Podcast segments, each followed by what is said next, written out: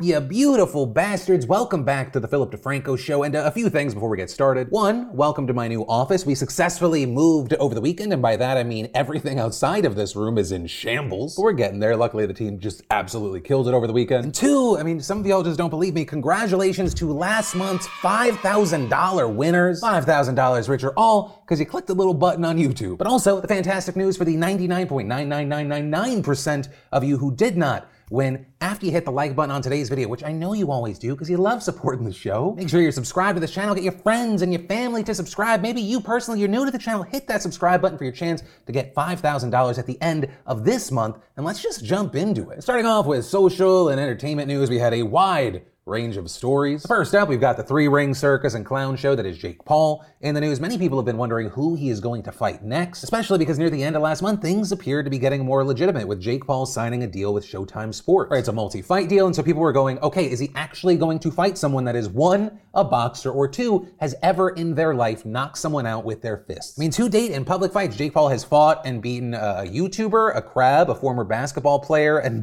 Ben Askren, who throws punches like this. And we got the answer and confirmation today. Jake Paul will be fighting Tyron Woodley. Which, hey, yeah, he's still picking a UFC fighter, but Woodley's got hands. And on one hand, you had a lot of people going, yes, Tyron Woodley is a guy that has actually knocked out trained killers. But at the same time, you had a number of people saying that Jake Paul is picking kind of one of the safest legitimate fights that he could. Noting that Woodley has lost his last four fights and actually has not won since 2018. Yeah, ultimately, we're gonna have to wait and see. Is Jake Paul overconfident here? Is he biting off more than he can chew? Or is he gonna make another person a meme? Then we had actress Ellie Kemper in the news trending on Twitter. I think a lot of people clicking on that going, oh, is there another season of or a spin-off of Kimmy Schmidt? The answer was uh, no, not that. Uh, and instead, a lot of people on Twitter calling her a KKK princess. Yeah, so uh, the way it started is with tweets like this, sharing a photo of Ellie in 1999 as the winner of the Veiled Prophet Queen of Love and Beauty pageant when she was 19 years old, and people digging up the ball's old and racist history. So a lot of people here are referencing a 2014 article in The Atlantic about the event, which says that it was started in St. Louis in 1878 by Confederate cavalrymen and local civic leaders who wanted to make a Mardi Gras-like event. It also involved a secret board of local elites choosing an anonymous veiled prophet who would then choose a queen of love and beauty. With the article saying that one of the reasons that it was started was to enforce the power of the elite as there was growing labor unrest throughout the city, saying the primary goal was to take back the public stage from populist demands for social and economic justice, with it being meant to reinforce the values of the elite on the working class of the city. And adding, in fact, to underline the message of class and race hegemony, the image of the first veiled prophet is armed with a shotgun and pistol and is strikingly familiar in appearance to a Klansman. And in fact, for several decades, neither Jewish people nor African Americans were allowed to participate in the ceremony. And even in the early years of the event, there was public backlash against, for amongst other things, racist stereotypes that were portrayed. And so what we ended up seeing with this is in the 90s, the name of the event changed to the Fair St. Louis, but much of the tradition regarding power structures remained. With St. Louis's own website saying, the traditional VP celebration has represented for St. Louisans a perceived link between different components of the community in a holiday celebration, while also reinforcing the notion of a benevolent cultural elite, and noting that it was created by white male community leaders. And so while yes, it definitely obviously has roots, reports are also noting that it has no known ties to the KKK. And so as far as what all of this has meant for Ellie Kemper, well obviously online there was still a ton of backlash. You also had people saying things like, the Ellie Kemper thing is hilarious, but you people don't really think she's like a secret Nazi agent and not just from some dumbass town where they make you square dance, right? As well as the likes of Sarah Moldovsky, a museum educator in St. Louis, doing a huge thread on this event and adding that while yes, the ball is rooted in a deeply troubling past. Today, many daughters of wealthy people participate in it, and its roots are clearly left out as we know organizations whitewash history, so many young teenage girls participate in this because of family pressures with no idea of the background. And adding, in fact, many St. Louis residents are unaware, and adding that she was born and raised there but didn't know about it until she started working in the history museum sector. Then, let's talk about making babies. Not me, though. I'm done. I got two, got the snip snip, playing man on man defense for life. But you know how recently we talked about the US birth rate being low? There being some concern there. Well, it's not actually just a US centric problem. This is an international issue. The, the United States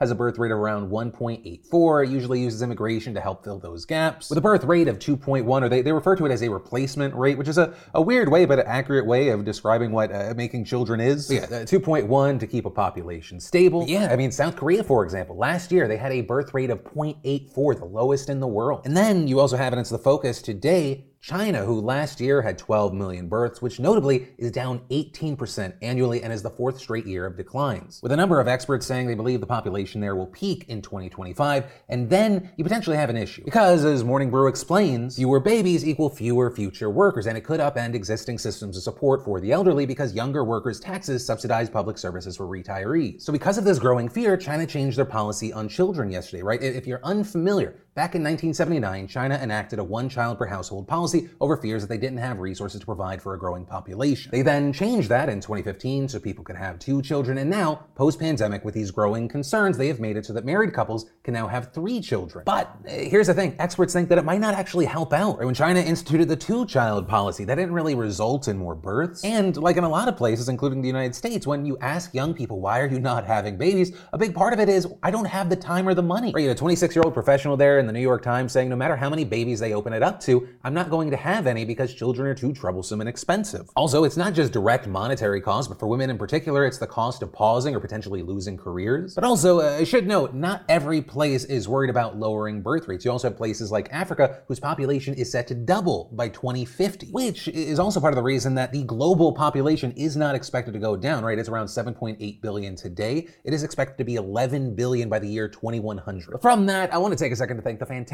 fantastic sponsor of today's show, Athletic Greens. You know, Athletic Greens is designed to fill nutritional gaps in your diet with just one scoop. It supports energy and gut health, your immune system, and stress. Also, its 75 ingredients include a multivitamin, multi-mineral, probiotic, superfood greens blend, and more, so you don't need most other individual supplements overtaking your countertop. And Athletic Greens is perfect whether you're a working professional, an athlete, just a busy parent like me and my wife. Athletic Greens is also in powder form and more bioavailable than pill-based supplements so your body can absorb the nutrients. It mixes well with water and it's honestly the best tasting greens I've ever tried, and less than one gram of sugar per serving. It's basically become my nutritional insurance for the day since it's a habit that I can actually stick to. And the best part, they're giving you added immune system support with a free one year supply of vitamin D plus five individual travel packs with your purchase. So head on over to athleticgreens.com slash Franco or just click the link down below to get their best offer of all time. Offer is only available in the United States. Canada, UK, and Europe as of right now, so do not miss out. Then, in international news, we should definitely talk about this deeply troubling and shocking news coming out of Canada. So if you haven't seen, it was reported as we were going into the weekend, and that's often how you kind of like miss stories. In Canada, there was a mass grave found with the remains of what is believed to be 215 children. Reportedly, in British Columbia, it was a school that was set up to assimilate indigenous people. It ended up being closed back in 1978. And the details, I mean, it's just an absolute horror show. As the BBC explained, Canada's residential schools were compulsory boarding schools run by the government and religious authorities, right? So they were forcing these kids in. And the Kamloops Indian Residential School was the largest in the residential system. It was opened under the Roman Catholic administration in 1890. The central government took over in 1969. According to Rosanne Casimir, chief of one of the communities there, to our knowledge, these missing children are undocumented deaths, and adding, some were as young as three years old. Following this news coming out, you had Justin Trudeau saying that this was a painful reminder of that dark and shameful chapter of our country's history. I am thinking about everyone affected by this distressing news. We are here for you. And while this story is, is horrifying and it's heartbreaking on its own, what's really scary is this is just a small piece of a much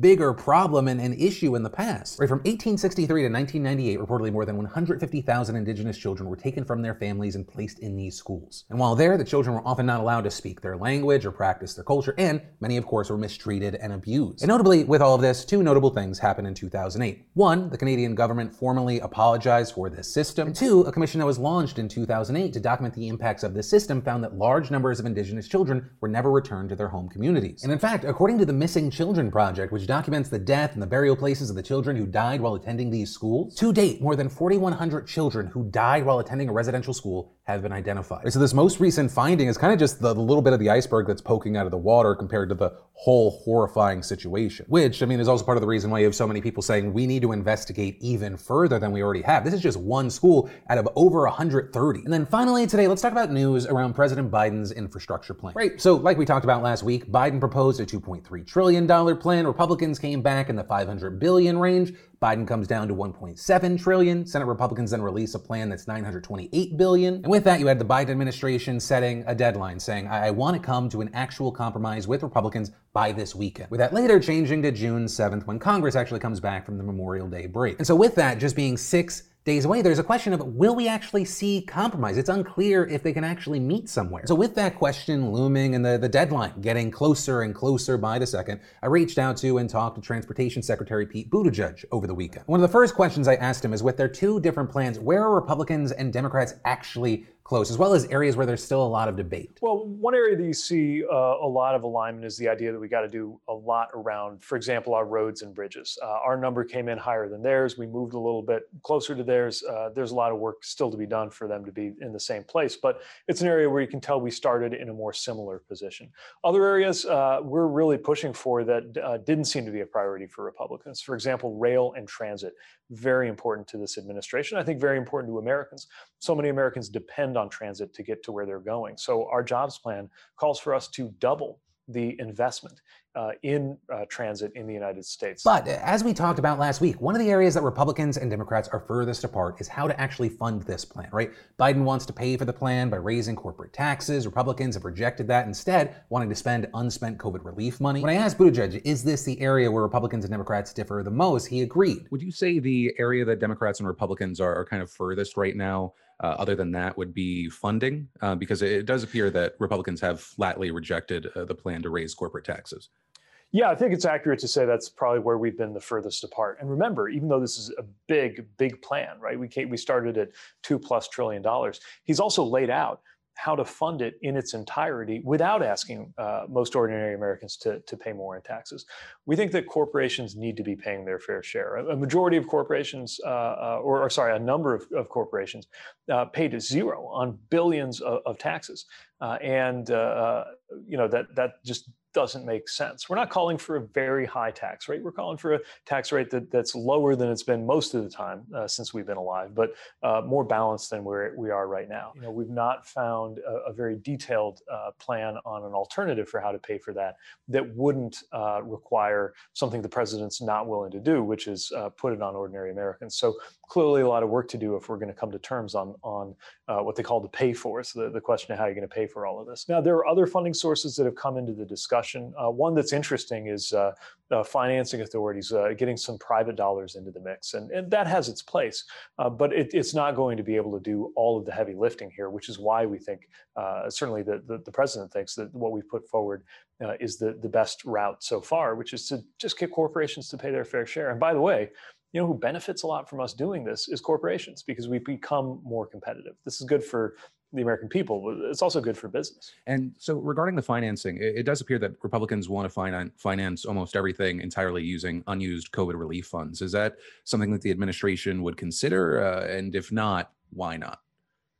I'd really think twice before turning to the COVID relief dollars. Remember, these are dollars going out to small businesses, rural hospitals, restaurants, cities, communities that, that really need those dollars, and they're doing a lot of good. We're saving jobs today by creating certainty about tomorrow. That's what the rescue plan was about. And uh, you, would really want to think twice uh, before going back into those dollars and clawing them back, especially again when we don't have to. But even beyond funding levels and mechanisms, top Republican negotiators have repeatedly said that there is a fundamental disconnect over what constitutes infrastructure. Right? Well, Republicans believe that it needs to be traditional definitions like roads and bridges. The Biden administration thinks that it should go beyond that. For example, as Buttigieg explained, we found that things like having an elderly parent that, that you need to stay and take care of or not being able to afford childcare these are actually keeping people out of the workforce so uh, i know that sounds pretty far afield from a construction job but it may be that somebody doesn't have a chance to get a construction job because she or he is is stuck uh, taking care of somebody because of our failed care infrastructure.